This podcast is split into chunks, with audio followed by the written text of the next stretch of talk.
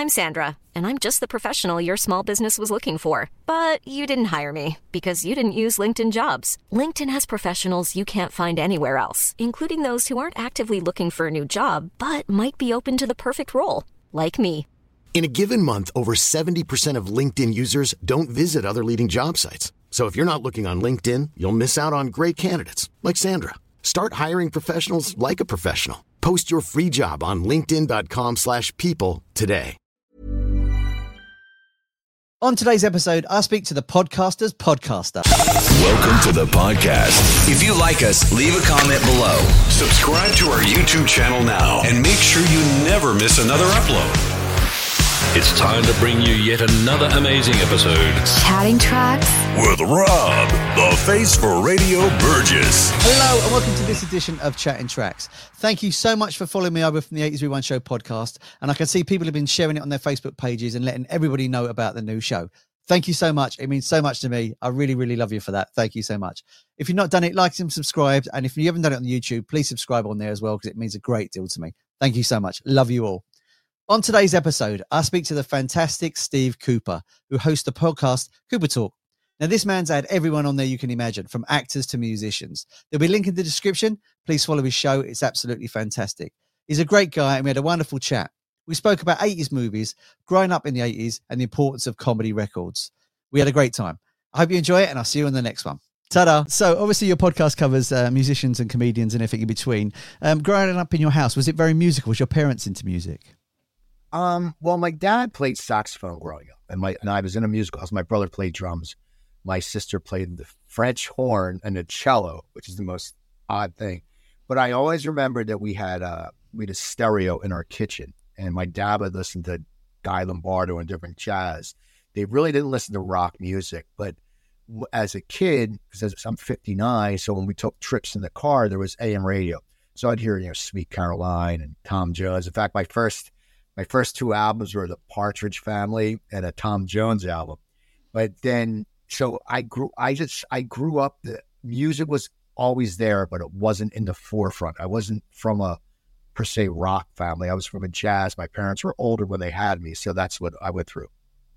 Amazing. And so you obviously you, you went into comedy a little bit later. Was you interested in comedians and music at the same time, or was it a different thing? Was you like more music or more comedy? Well, you know, music, my, I shared a room with my older brother and he listened to Chicago. And I remember he had all the Chicago albums in, and he had, you know, he listened to all these great albums.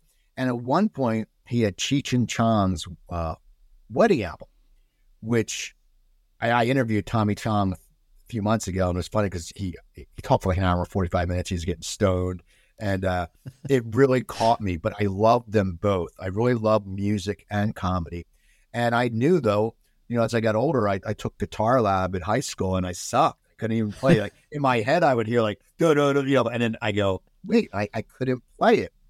So I, I had a love for both, but you know, the way I got into comedy is when I was in college, when I was a freshman, and I was big into the 80s, and this is 80s show. I, I loved all the, you know, Billy Idol, all that. But Rick Springfield, I used to do a Rick Springfield Jesse's Girl air guitar. And my freshman year, I used to hang out with a senior we called Ziggy, and he played guitar, and they called him Ziggy, like Ziggy Stardust. He had curly hair, big man on campus. He liked me because I made him laugh. And they had this contest at my school. I went to Stockton State University in South Jersey, which now is Richard Stockton University. And they had a contest called Mr. Stockton, and it was a spoof of like Miss America's. But these guys were serious. So there's all these buff dudes that get body, you know, the body contest and that. And for talent, they said, dude, you know, and I at that time I thought maybe eventually I'll get into comedy, but I didn't know. I'm, you know, I was going to school for business. I didn't know, but they said, dude, you know, you got to do this, and they said, do a Rick Springfield air guitar. So I said, all right. So my buddy get guitar. We put Springfield on the back. I had picks. I wrote my name on it. I had like the '80s outfit, and I remember I got on the news. I got in the paper. I took second, and I went on stage and I was doing Jesse's Girl, and I was killing it, man. And I, people from college still remember me for that. I mean, at my wedding, I got married for my second time four years ago. I had the DJ play that. My friends were dying, but it was amazing. Being on stage was amazing, and uh, I mean, I all these senior girls hitting on me, and all these women. I was like, oh my god, this is the best. And that that ended up getting my taste of entertaining. but I knew I sucked at music, so I could never be a musician. So when I got out of college, Uh, like a year later, I was selling fax machines, which are like they don't make them anymore. And I started doing open mics in Philly. I took a learn a, a class how to get me into comedy, and I started doing comedy that way. So what did you find harder originally? Was it music or comedy to do first? Which one did you find harder to? Well, I didn't do music because I sucked at it. So I mean, I would that's I would love to, but comedy, you know, comedy is the difference between comedy and music. And I, and I talked to a lot of musicians about this. If you're a musician, and it's different in England, I've heard like hell stories of gigs in England. How like Gary Numan told me how when he came back big, people hated him because he was popular. And he's like, you know, he said people are very mean when you get success. Like the people at the corner pub are like, oh, this guy's a jerk now. He's too big for us. But the thing about music is musicians go on stage and people are there. You know, they don't have to prove themselves. You go to a show, unless you're an opener, you go up, you play your songs. If you're popular, people know your songs, you know, especially the best big research of 80s bands. Comedy, a lot of people go in the attitude, some a lot go to laugh, but a lot of them go into, hey, make make me laugh. Make me laugh. And so it's hard that way for the fact that um, you know, I mean, I, I there's nights where you just bomb. You had to sit there and get back up. You know, the thing is you'll learn that, you know, if you don't bomb, you shouldn't bomb a lot. I mean, I would bomb every 10 shows, once every 10 shows, but or maybe more. I, I was consistent, but I knew I knew my audiences. But comedy, once you get into it, it's not hard. It's just anything. I think any art, it's just getting to that step where you know you go on stage and you're gonna kick ass. Mm. Do you think bombing is an important part of the process, like musicians with failed gigs? Do you think that's just as important? Oh yeah, I mean, I the first time I ever did comedy, I did an open mic, and I did great. And I was 23 or 24, and you have that young brashness, and you're like, "Oh, I'm great!" You're like, you, you know, oh, next week I'm going to be headlining this club. Now you have no idea what it takes years to get to that point. So you go up and you're just you're cocky. And I'm walking out of the club full of myself, you know. And then I come back on the next week, and I die, and I just die. And I didn't come back for like six weeks to the open mm. mics because you just you feel humiliated. But you sit there and go, it's going to happen. I mean, you have to know it's like anything, you know. And then as you even as you work, you play bad gigs where you're just there for the money. You know, you're playing in like some hillbilly town in West Virginia, and you're going, I'm gonna I'm gonna eat it. You know, they're not gonna get me, but you have to stay true to the craft. And that's what I love about a lot of musicians, in the '80s musicians. They they stay true to their craft and they they keep bringing it. That's what I think is interesting about um, comedy and music, the mix together. When you get a good sort of tenacious D band that can cross over, that's amazing. But prior to that, you know, you would get vinyl albums of comedians' sets, wouldn't you? You'd get like Steve Martin live in LA or something. You just didn't get that in any other field or career. It was great, yeah. You know, the Steve Martin albums, that that that and the Eddie Murphy album for people my age for comics. The Eddie Murphy and the Richard Pryors, and there were co- there were concerts. You know, I mean, Carlin did some more stuff in studio, and they did it, but it's like the live album. You know, you're doing. But the difference is when a comedian does a live album or any album, that material's gone. He can do it for like a year, but he can do it. musicians, of course, as we see, people can play the same song for 50, 60, whatever years, and um, which they do, and you still enjoy it. But with comedy, I think once you've heard the joke, you've laughed Mm. You know, the difference when you laugh or something, but when you listen to a good song, I mean, I can sit there and I'll sit in my living room and I'll have a few beers and I have a, I get Amazon Music Unlimited. So I have everything I want on Alexa. And I'll just go, you know, I'll play the outfield or play this song or whatever I'm in the mood for. You can listen to songs and they take you back in time. Music takes you back in time. Comedy doesn't really take you back in time. Comedy makes you laugh, but most people forget comedy bits. I mean, I work I worked with a comic a few weeks ago and I work, I open, he was on Letterman a few times when I'm, when he's in town, I open for him. And I, I don't perform a lot, but that's, I always open for him in their audience. I always a city winery, great gigs. I can't, I can't name his act. I know he does a Rocky impression, but then, but I can't, but with music, you go, oh my God, you remember it. What's interesting um, in England at the minute, I don't know if it's the same in the States, but I've seen tribute artists of comedians popping up that are doing like their famous DVD or album and people are paying to go and see that. And I don't know why people don't just put the original one on.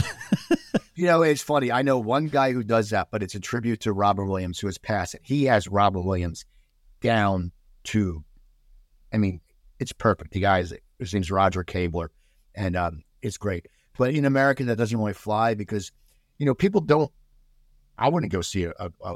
You're not doing your act. I mean, it's different if it's like a, like I said, Robin Williams or like a Henny Youngman or someone who's passed, or a Mm. Kinison. But even then, you're like, you know what? I could just go watch a video of Kinison. I'm not going to pay my money to go see someone tell jokes I already know, which is different because we'll go to see cover bands. But once again, the music, I mean, you know, growing up in New Jersey, or going to the Jersey Shore, I mean, every, I, I probably heard Brown Eyed Girl by uh, so many people. Anywhere you go, they play that. My friend's in a big uh, cover band I went to college with down the shore, and I went to see uh, him. I would drove down there, and I was like, I know what he's playing, you know, and uh, but you still enjoy it. You're like, oh, Springsteen. I'm from New Jersey. Oh, I Springsteen. Well, listen, but yeah, with the comedy, I I, I couldn't do that because for me, I don't. First of all, I don't watch comedy.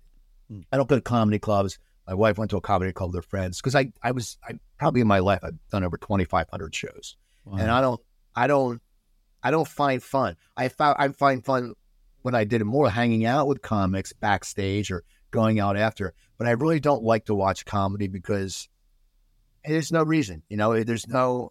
I mean, yeah, you can support your friends, but we're performers.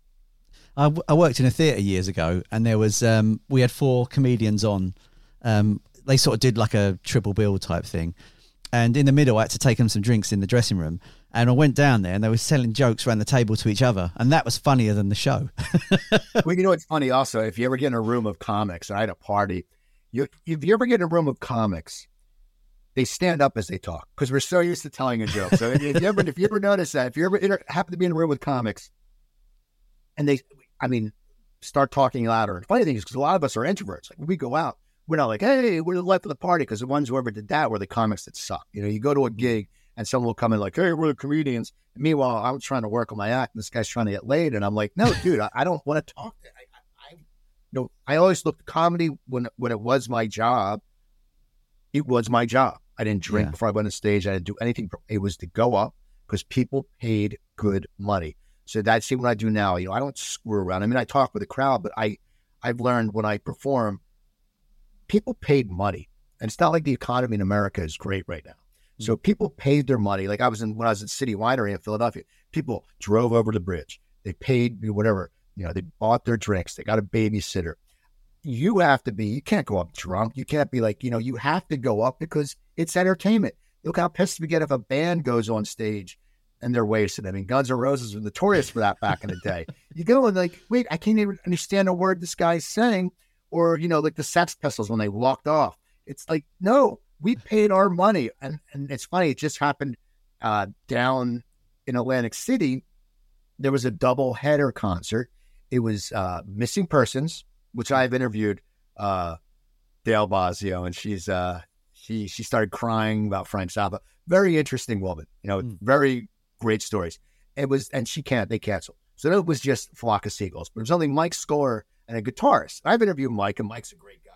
But they only played for like forty five minutes, and people are like, wait a second, because I think casino shows are are shorter. But it's like, wait, I paid, I paid more money, you know, play. I ran fifty two times. I don't care. I paid, I paid uh, whatever eighty five bucks. I want to see a show, and and that's the thing people don't get. You know, it's uh with music, they get they gotta put on a good show. Is it? Do you sort of understand what sort of comedian you are when you get into this world, or is there sort of like you know that person's alternative, that person's fam- family friendly?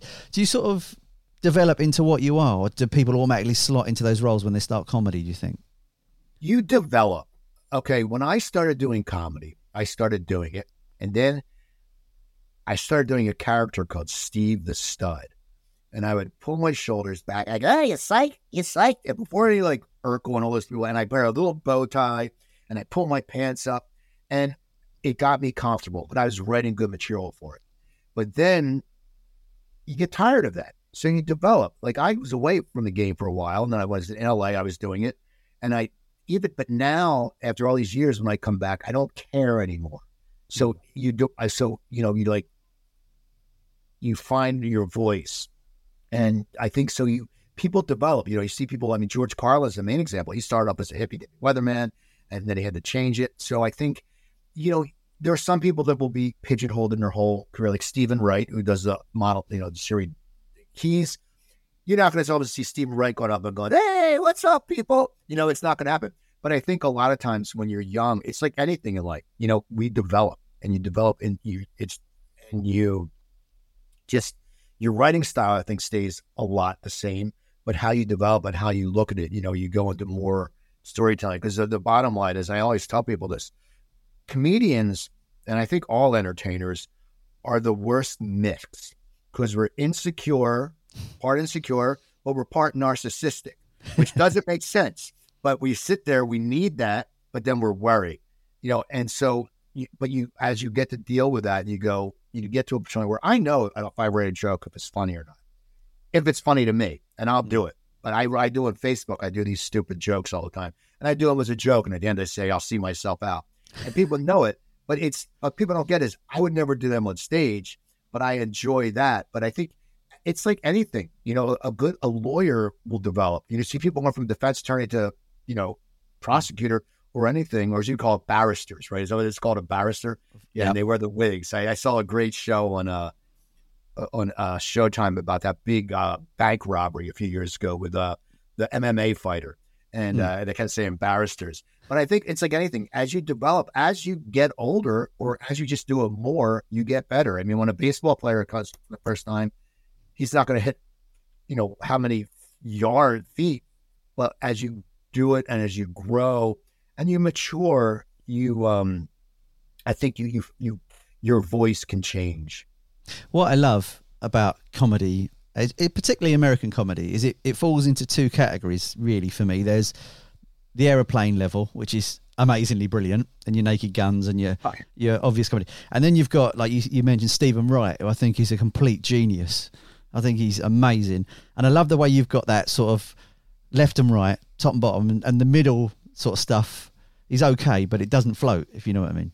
Well, yeah, you know, it's funny. Airplane is one of those classic movies. Animal House, Caddyshack, that's stuff I grew up on, man. It's like those were the movies. I mean, I can still watch Animal House and laugh. I can still watch Airplane. In fact, I had, uh, I had, um, I can't think of her name. She was on uh, the Love Boat, and she was in Airplane, and she's the girl who's laying there when the nurse hits the the IV with her guitar. All right.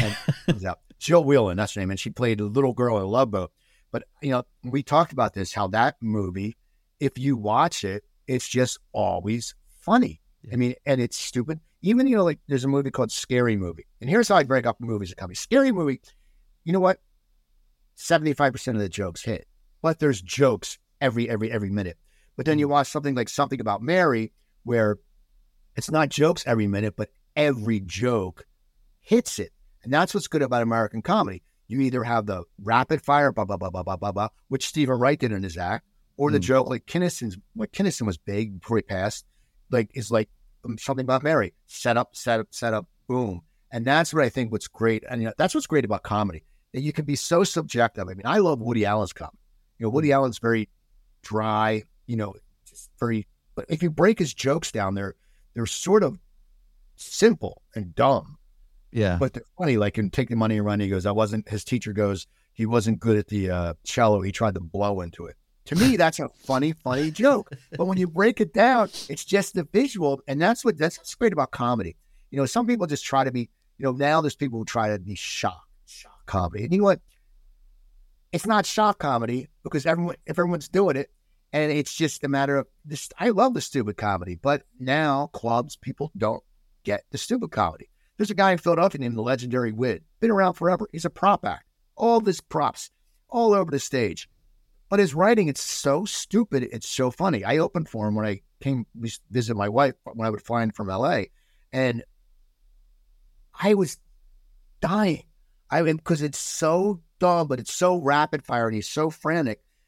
But now, I mean, if he started doing comedy now, people would be like, "What's that?" Because you know, people, some people are trying to, you know, America's at the point where people are trying to be too hip, but they hmm. don't get it. It's like I always say, like when punk rock was big, you have kids walking around from the suburbs with anarchy in the UK, and, it's like you you live in you live in the suburbs of Philadelphia. There's no anarchy. You know, it, it's like it's and it is funny because it's like that. Though you probably see it with all the bands, and the T-shirts. You see kids with all like the Nirvana T-shirts. And he's like, "Do you know any song?" No, I like the logo. It's like, well, you know, come on. I know exactly what you mean. Like, especially in England when the punks came out, you had the people with the pins, and it was the Sun newspaper's guide to being a punk, and they'd all just Yeah. read it. That's amazing. It's a shame that um, comedy, like growing up, you, my mum used to take me around her friend's house, and she had Young Frankenstein, The Jerk, Man with Two Brains, and Blazing Saddles on video, and I used to watch them every time I went around there. And they, you know, these amazing films could not get made today, and it's just because they're so subversive, but not subversive at all. You know. Oh yeah, you know, I, I actually I just watched The Jerk a few weeks ago. I was sitting there and it was it's like anything. You flip around, you're bored.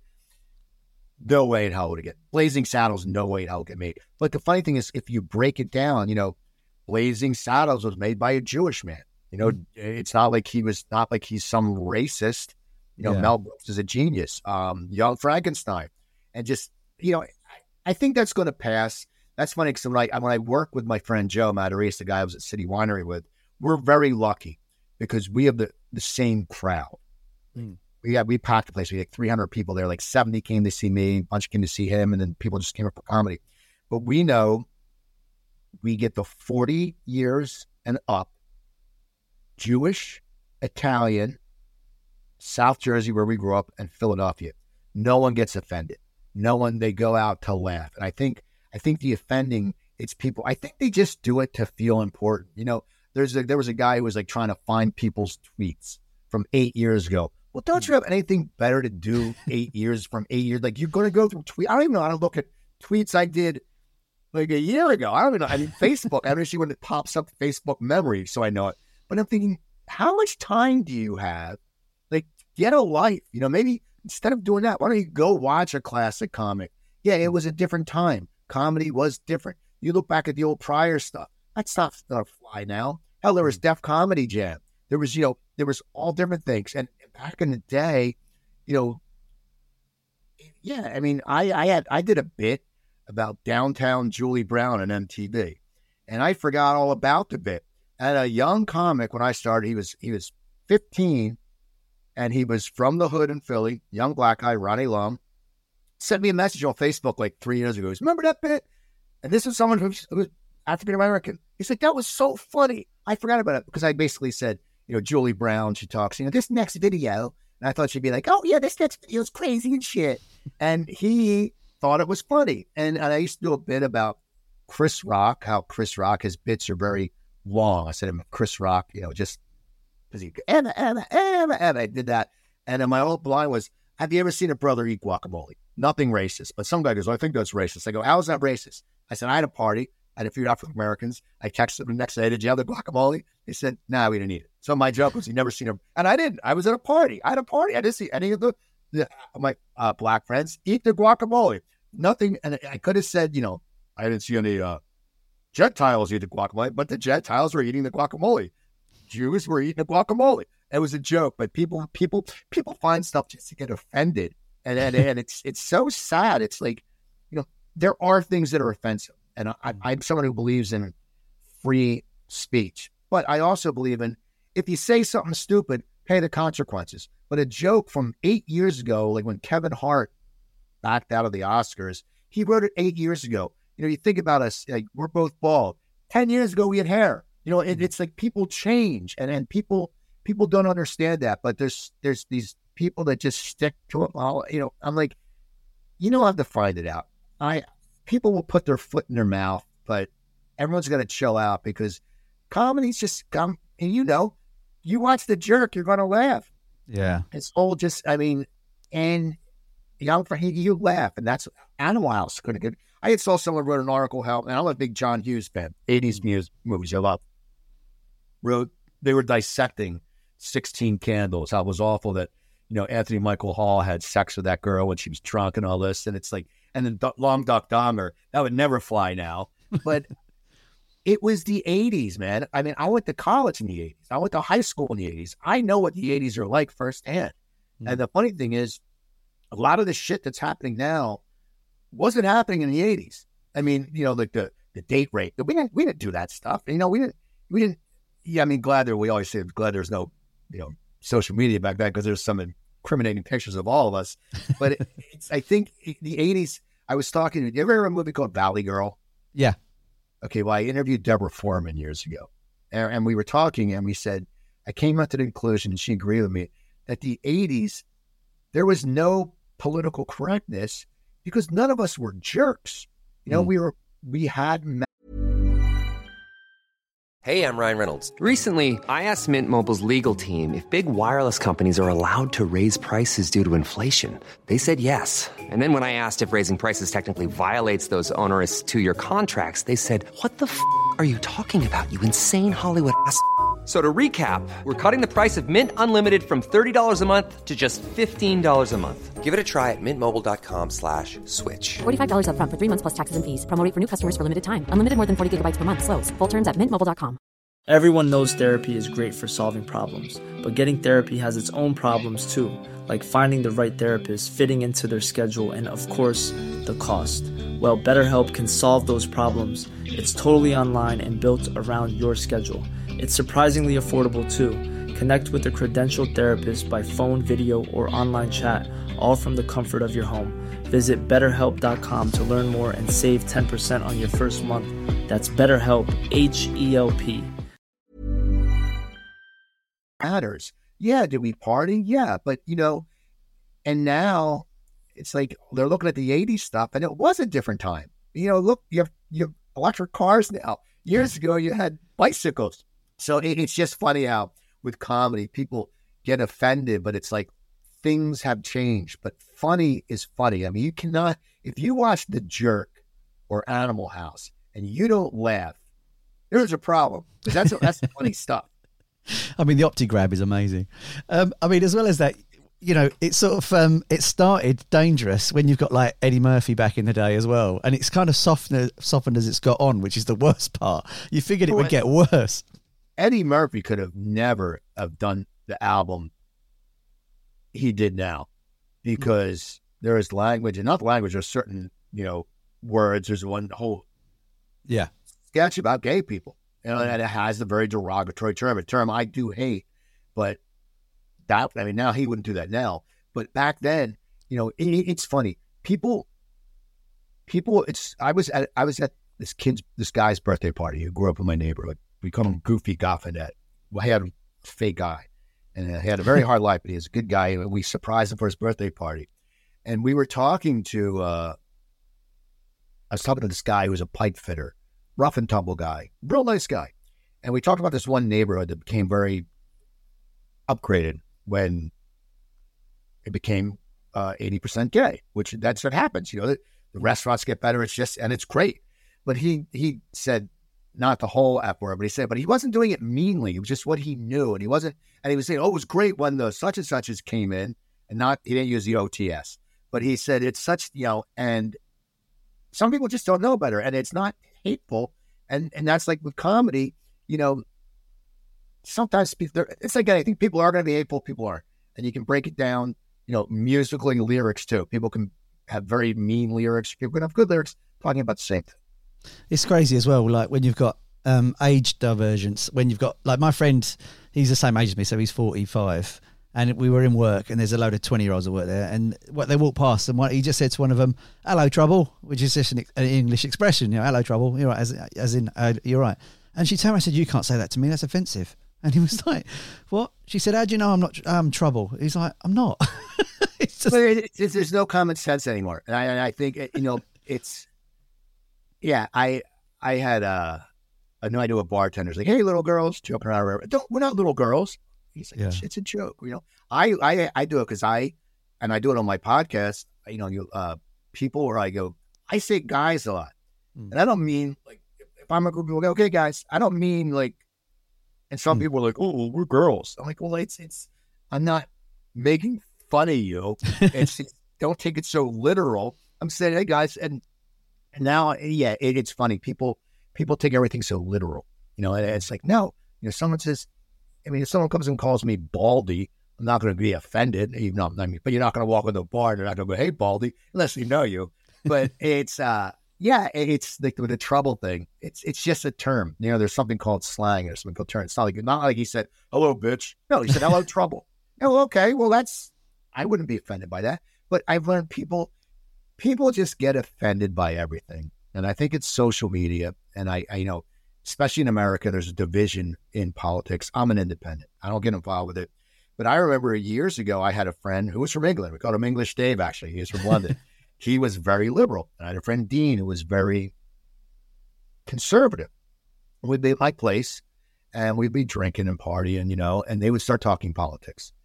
But they'd respect each other mm. and they listen to each other. And I, it was fascinating to me to hear them. And at the end, maybe one says, well, you know, you sort of have a point. But now everything's where people just, you know how it is on Facebook. Oh, or you're stupid. Well, I grew up where if you went to a bar and you're talking to someone and you said, you're stupid, you probably get punched in the face. you know, I mean, it's true though. It's like people just say it. I got an argument with it. This guy came when I made a joke about COVID and I said, it's unbelievable that some people believe in Bigfoot, but they don't believe in COVID. Nothing political about that. Nothing. Mm. So some guy goes on a tangent, blah, blah, blah, starting stuff with my friends. So I unfriend him. so then I get, I get a message from him. Hey, comrade, you and your Hollywood wannabes. Well, like, I live in New Jersey. I said, you live in Hollywood. And I, I know half of Hollywood. So no. And he put this thing, and he was all mad because I unfriended him. And I'm like, dude, you know, you, people take everything so serious now. And, you know, I don't, that's why I don't post anything even a little bit political because I people just start saying stuff. Then you'll go, well, that has nothing to do with a joke. Oh, I guess you're right. So it's just it's, it's America's crazy now. I don't know how it is over in England, but America's just nuts. Like I don't even I don't even pay attention. My wife's very liberal. I know I I'm independent, but people just get so heated. You can't even make a joke anymore. And I know a lot of people. I know right wing comics off stage, but they're professionals where they go, when I go on stage, I am not going to talk about politics because, like I said earlier, people pay money to go. So if you start talking about this and you're pissing out health after people, they're not having fun. But that's what it is. Let's keep it for social media. But there are people who just go for that crowd and it they forget. You know, if you're a hardcore right comic or hardcore left comic, you're losing 50% of your crowd. And the whole idea of entertaining is to get asses in the seat and make it laugh because it's a lot easier to make 300 people laugh than 25 people. That's absolutely true. So around 1980, I would have been five or six. And my, growing up, my version of America in the 80s was through films like Wall Street and Valley Girl and the joke and John Hughes being the big one. Was it was it like that growing up in America? Was it all sunny shines and money and all that sort of stuff? You know, I think it depends where you lived. Okay, me, I grew up as I said, I grew up in a a nice town. You know, my parents were from my mom was from immigrants, and my dad was, you know, second generation English German. My mom was Austrian Yugoslavian. And they wanted us to, to have a better life. You know, they, they had good lives. So they worked and they, they put us in a nice suburb. Outside, 10 minutes, 15 minutes outside Philadelphia. Nice area. We got to live. I got to live the Breakfast Club. I got to live that. It was like that. But what's funny is people don't know is the influence of England on us. Because I still remember when Duran Duran got big and I had hair. I took a picture. This is no lie. I took a picture to the hair salon my mom took me to. It was this lady, Phyllis. I remember she's a big, heavy lady with curly black hair. And I took a picture of Simon Le Bon. I said, I want my hair like that. And they're like, oh, look how handsome Simon LeBon is. Like, oh, I'm not great. But, but it was, you know, The Breakfast Club, you know, great movie. You know, I, I graduated high school in 82. I think Breakfast Club came out in 82 or 83. But we all identify with that. In our high schools, they call them sporters. We had jobs, okay, the athletes. We had the outcasts. We called them freaks. You can't never call them now because they're all smoking pot. We, you know, and everyone smoked pot in high school, but they were always out, you know, freaks. And then we had the discos. They're the guys who like disco. And there was the groups. So it was a lot. You know, it was a lot like that. Like if you watch 16 Candles, I went to parties like that. Now, given I grew up on the East Coast, Valley Girl took on, on the West Coast. So we're LA was like that. But in middle America, they really didn't get that. I mean, they may have, but it was different. That's why we saw a movie like Footloose. They couldn't dance in middle America, you know, but a lot of it was we did live that, you know, looking back and in, in America, 80s stuff influenced it. When Miami Vice came back, all of us wanted to get those Don Johnson look. We didn't shave. And mm. so, yeah, those 80 movies are pretty on. I mean, of course, they exaggerate like anything, but I mean, the John Hughes movies, they just hit you, you know, and there is the division, like some kind of wonderful and stuff like that. But yeah, they, they, they were getting Breakfast Club. Everyone I know relates to that is my age, and you know, don't you forget about me, which is funny when we talk about music in the '80s. You know, I had I had um, Pretty in Pink was a, and I used to have the James Spader hair. So Mm. when whenever sees pictures of me, they go, you know, why were you in a John Hughes movie, Cooper? And um, I had Andy McCluskey from OMD on my show, and I, I asked him about "If You Leave" in the song from Pretty in Pink, and, and for me, if that movie came out in '85, and we were leaving college, and that meant a lot to us because it wasn't now with social media. And the funny thing is, Andy told me is they wrote that song in like one day because they had another song placed in Pretty in Pink, and in the original Pretty in Pink, Ducky was supposed to get Molly Ringwald, not Andrew mm-hmm. McCarthy. But the people tested it and said, we don't want Ducky to get her. So the song they had didn't match with the dancing, and they did it. But that's why for like those movies, the music was so important too, because it, I mean, I just had we had a reunion at my college and we stayed overnight and everything. And you talk about music in those movies. I mean, they they really shaped us, and and because we did live that, you know, at a certain age. As I said, I was in the middle. I was in college, and I, you know, when those movies were coming out. So yeah, they they they hit spot on. John Hughes is brilliant, man. That guy, hmm. and you know, and people forget he wrote he wrote the Vacation movie. You know, Yeah. he, he I mean, which is funny. They're funny ass movies. Hmm. Christmas Vacation is hysterical, but he really hit the part. And and I have a friend who was in Breakfast Club who played the janitor, and he said he said John actually John Kapelos. He's done my podcast. I if you like 80s stuff, here's a story. We did a live version of my podcast, Cooper Talk. I had John Kapelos from the Breakfast Club in a coffee shop owned by Damone from Fast Times at Ridgemont High. He owned the coffee shop. And John Kapelos said, like, when he got that part, you know, he was also on 16 Candles. He was the hairy bull hunk, the, uh, the thing. But his part wasn't supposed to be that big, but he got the part and it changed his life because those movies, it's funny, none of them did huge at the box office, but when they started getting on cable and VHS, then they just blew up. So they, they, the in the for people my age, that was a big foundation for us because you know, and the music because we we listened to like Bowie and stuff like that, but that was our older brothers. And those movies, you know, like even the Woody Allen movies, you re- really didn't get. But when John Hughes movies came out, it was just, oh my god, like that's us, like that's that's that guy. You know, we know a guy like Bender on Breakfast Club. We know. I mean, I grew up in a town where we had a lot of Molly Ringwald types. You know, like the stuck-up girls whose parents bought them. I mean, I would take my mom's car to school every once in a while, or I'd drive with my brother when I was a freshman. He was a senior. But there was, I mean, our parking lot was full of red Camaros or and all those things, and it was just so. Those movies really hit. You know, this this show is about the '80s, and those really hit the. uh They really hit us, and and they do. Looking back now, it's still, you know, you can remember those lines and and the lines from the movie, and and it's and it, it was a special time for us. My favourite bit in the Bre- Breakfast Club, and I don't know what it means to this day, is when the headmaster's walking around and then he looks in the mirror and he goes, Hugga Dugga. I don't know what that means either. I think it was just it must be a line from the movie. And if the funny thing about the Breakfast Club, and this, this is one thing that irritates me about the Breakfast Club. Judd Nelson's crawling through the air ducts, and, and he tells a joke, but he falls before the punchline. I never knew what the punchline to that joke was, and I tried to get Judd Nelson on my show, and I haven't been able to to get that punchline. But that was I'm like, what, what was the punchline? It's like two, and the he falls right through. So Yeah. it's there's there's a lot of stuff. You know, once again, that was taking place in Chicago. So there in America, there's different lingo everywhere. Hmm. So there was stuff that maybe Chicago. I was just in Buffalo visiting people, and they call soda, which we call soda, they call it pop. Like a size of get pop, and then they do that in Midwest. So there's a lot of language to that in Chicago. Probably didn't translate to us because you know you know, a lot of the Philly people like use guys instead of you guys or come on.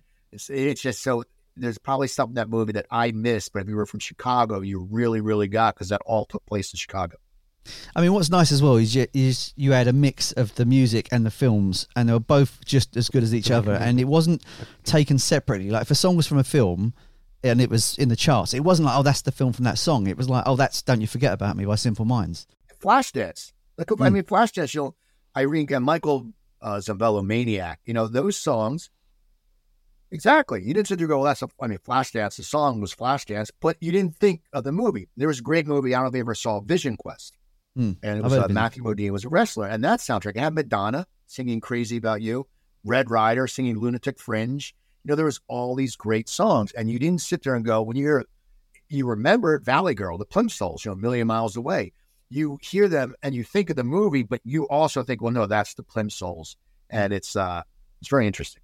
Yeah, like um, psychedelic furs and all that sort of stuff. Yeah, you just know it. Yeah. I met with you, uh, Robbie. I interviewed Robbie from Modern English, and they didn't even they didn't even know the movie. They didn't even know the song was in the movie. Like he was an American, someone said, "Check this out," and it was a huge part of the movie. But back then, the music industry screwed everybody. It's, the film companies still do, but they didn't know. But those movies, the, the the soundtrack was so important in the '80s. The, the soundtrack to movies. But you're right. You you you thought of it as a sound. You you would listen to the soundtrack. You didn't have to, and you wouldn't think about the movie. You would go, God, like the Pretty in Pink soundtrack's amazing. You go, God, this is this is great music. You've got an amazing podcast um, called Cooper Talk. Can we just sort of discover how that started and why you got into that? Yeah, uh, you know, it was 11 or 12 years ago. I was living in LA, and you know, when you're in LA, you're hustling, and I was doing um, corporate restaurant work. And this guy I met at an event had an internet radio station, and someone said, "Oh, Cooper would be really good for a show." He goes, "You want to do a show?" I said. And they only played indie music, so he goes, "I go, yeah, but I want to do an '80s show." And he goes, "Well, we don't we don't have the license for that, so we have to pay independent bands." I said, "But I want to do talk too." He goes, "Okay, you can do half talk, half uh, music." So I was still doing some comedy, so I was getting comics I knew to come on and we talk, and I really enjoyed it. But then all of a sudden, on the internet station, he texted me one day and he goes, "Man," he goes, "a ton of people are listening. You got really good numbers." He goes, "Just you can do you can do all talk if you want." So I said, "All right." So I had an hour slot, and that's where I learned to interview because I had never interviewed anyone in my life. I hmm. I never done it, but I knew you know how to listen and just you know. I think one thing is with my interviews, I don't plan anything. I have my research. I don't write anything out because I don't want it to be like this and that. But I start doing it, and then people would come into the studio. I remember Paul Tompkins is a big comic, you know, underground comic I know from Philly. He came in. Kato Kaelin, if you don't know, he was the guy with OJ. I met him in a couple OJ's house guest. He came in, and I just started getting guests. And then all of a sudden, I started reaching out to people on Facebook. And a guy, Robby Benson, was a big heartthrob in America. Movie Ice Castles, a one on one. He said he'd do it. So I was like, cool. So once you get, it's like a drug. Once you get that one hit, you're like, oh man, this is great. So I just kept getting guests. I just kept building. And then I would get, I would get these actors and drummers that no one was asking for, especially the actors. Nobody was, no one asked for these actors. I had Amanda Wyss from uh, Fast Times at Ridgemont High and, and uh, Better Off Dead, and they'd come in and they'd have fun. And they say to someone, "Oh, Steve's a really good guy. You'll like it." So they'd come in the studio. I'd had Asner come in. You know, I, I got him because some guy I had was the same PR person, and I said, "Who else you handle?" He says, "That As." I said, "Can I have Ed Asner?" He goes, "Yeah." So I learned. I just it started building, and then when the studio closed, I started getting a lot of musicians. And I remember I, I was a big fan, and I don't know if you heard of them. There's a big band from Philly called the Hooters, and uh, they had a big album. They just toured Europe. They're very top, huge in Germany. And I got them on. I became friends with the drummer, and then I met this Jason Aldean's drummer. And he got me people. So it just started snowballing. And when you start getting a list of people, you aim high. You know, not people. I mean, I got Steven Van Zandt off of one email. You know, but then also some people say they'll do it, and you get you get burned a lot. I had some people say they'll do it, I never hear back. I had someone from band I'm not going to say like I'll do it, set it up, never showed up. You know, and I never respond when I do it. I know things happen. So I just started building it. I just I was persistent, and I, I love interviews. I would just get on and I would talk to these people. And it's like anything in the business world and any world. If you're good at what you do and you know how to network, and I, you know, and as I said, you know, and if you're not like a fanboy, if you talk to these people, because what I've learned is I've done, I've had nine, I have 966 episodes posted. Now I've done more before that that aren't on my site because they were just people that were a local comic in Philly, I mean, in, in LA or whatever. But none of them, and this is God honest truth, not one has been a jerk. And I'm gonna tell you, man, I and I interviewed, I've interviewed some big '80s people. You know, Jack Hues from Wang Chung was the most nicest guy. The late Tony Lewis from the outfield, so nice. And you know, a lot of John Waite. John Waite was phenomenal. and he wasn't doing a lot of interviews. I don't know if he heard my show, but I emailed him. He said, I want to do it. And and then I he was in town. Uh, I interviewed him two and a half years ago. He was in town a few weeks ago, and I emailed him. I said, "Hell with it." I said, "I, I told him I said, listen, my mom said the worst thing you do by asking is get a no." I said, "Can you put me on the guest list?" And he did. Same with Dave Wakeling. Dave Wakeling, fun, so nice, and and you know, and these are people that I mean, tenderness. I got married four years ago. I had that on my soundtrack. I mean, when I picked up songs, and the guys, Andy McCluskey from OMD, and I've just been lucky, you know.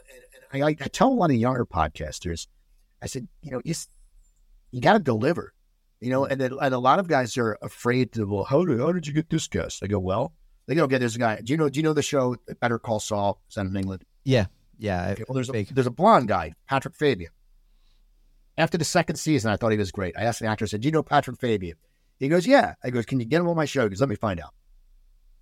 Like half an hour later, Patrick calls me. Yeah, I'd love to do it. All right. So he comes in studio. We have a blast. He's from about two hours where I grew up. So then all of a sudden, Better Call, Call Saul keeps getting bigger and bigger. So after season five, I have his phone number, but I don't want to text him because I haven't talked to him in like four years. So I sent him a message on Facebook and I say, Hey, Patrick, Steve, I'd love you to come back on. I didn't want to text you. And he goes, Coop, Coop, text away. So he came back on. So when the season ended, the series ended, I said, How did I text him? He came back on. And all these guys were like, Well, how'd you get him? I go, Well, because I interviewed him before anyone knew really, they knew who he was, but it was big. And I always tell people, you know, you can get guests, hmm. but there's also, you know, if you're going to get that big guest off the bat, you better be ready. I mean, you know, I was I was nervous with Steven Van Zandt. That was two years ago. I mean, I was eight, 700 interviews under the belt. I'm a huge Springsteen fan. I like The Sopranos. Mm-hmm. You know, and the thing is, you have to displace it. You can't you can't make them feel like, hey, oh my God, it's Robbie. Robbie, I love you. No, you go, hey, you know, I have David Duchovny on, and uh, I love the show Californication. Mm. And Evan Handler was on Californication, and he he was on like six months before. he says, if Duchovny's ever on the show, and I didn't think I'd ever get the company, he said, ask this question about how I got the part. So I said to David, I said, I'm going to ask you a question no one has asked you. Evan Handler told me right then. David was like, "Oh, this guy's cool. He's not kissing my butt. He understands." And the thing is, I appreciate what my guests do. A lot of people do so much research and they ask these obscure questions. I call all my interviews, I call organic chats. I just want to talk to people, especially if they've had a place. I had Limahl from uh, Kajagoogoo, and I talked about that song, Too Shy to Shy, what it was like in college. You know, it was one of those songs where it was slow and fast. So if a girl dances you the fast part and dancing the slow part, you probably were going to get a slow dance after that, and you might get lucky. And then he went on to tell a whole story because I think a lot of these people, especially as you get older, that, that music's been around forever, and they appreciate the people, the stories, because that's what to me, you know, music is. There's a story behind the songs. And and my original point was everyone, all these guests have been nice. I have never met a jerk. And mm. you know, people because people have this predisposition, you know, oh, actors, musicians. A lot of them are just guys like us, man, just trying to make it. You know, a, a lot of them people. So many of those '80s people got screwed by the yeah. record companies. I think in John Waite's documentary, he said he was on the Babys for six years, selling records. Well, after six years, he had six thousand dollars in his bank account.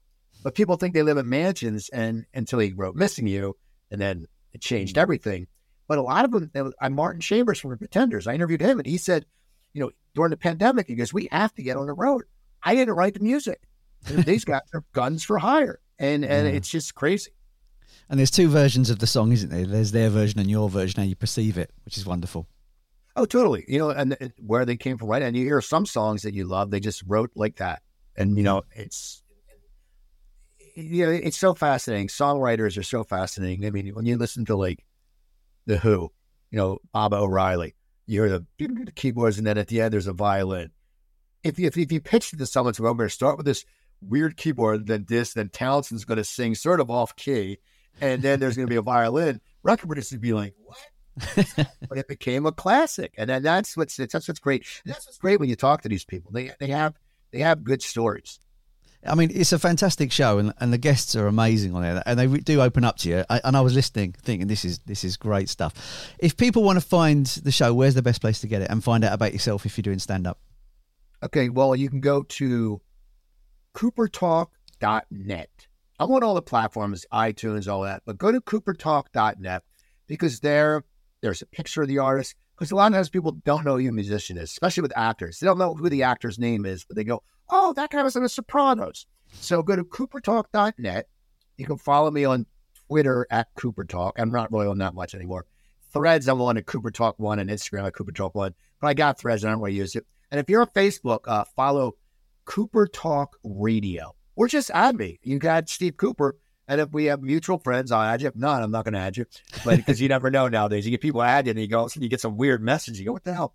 But Cooper Talk Radio, and that, and and then that's just follow that, and that's the best way to get in touch with me. And uh, Cooper, Cooper at coopertalk.net. You can email me. Steve, it's been wonderful talking to you today, mate. I've really enjoyed it. Thank you. I appreciate it.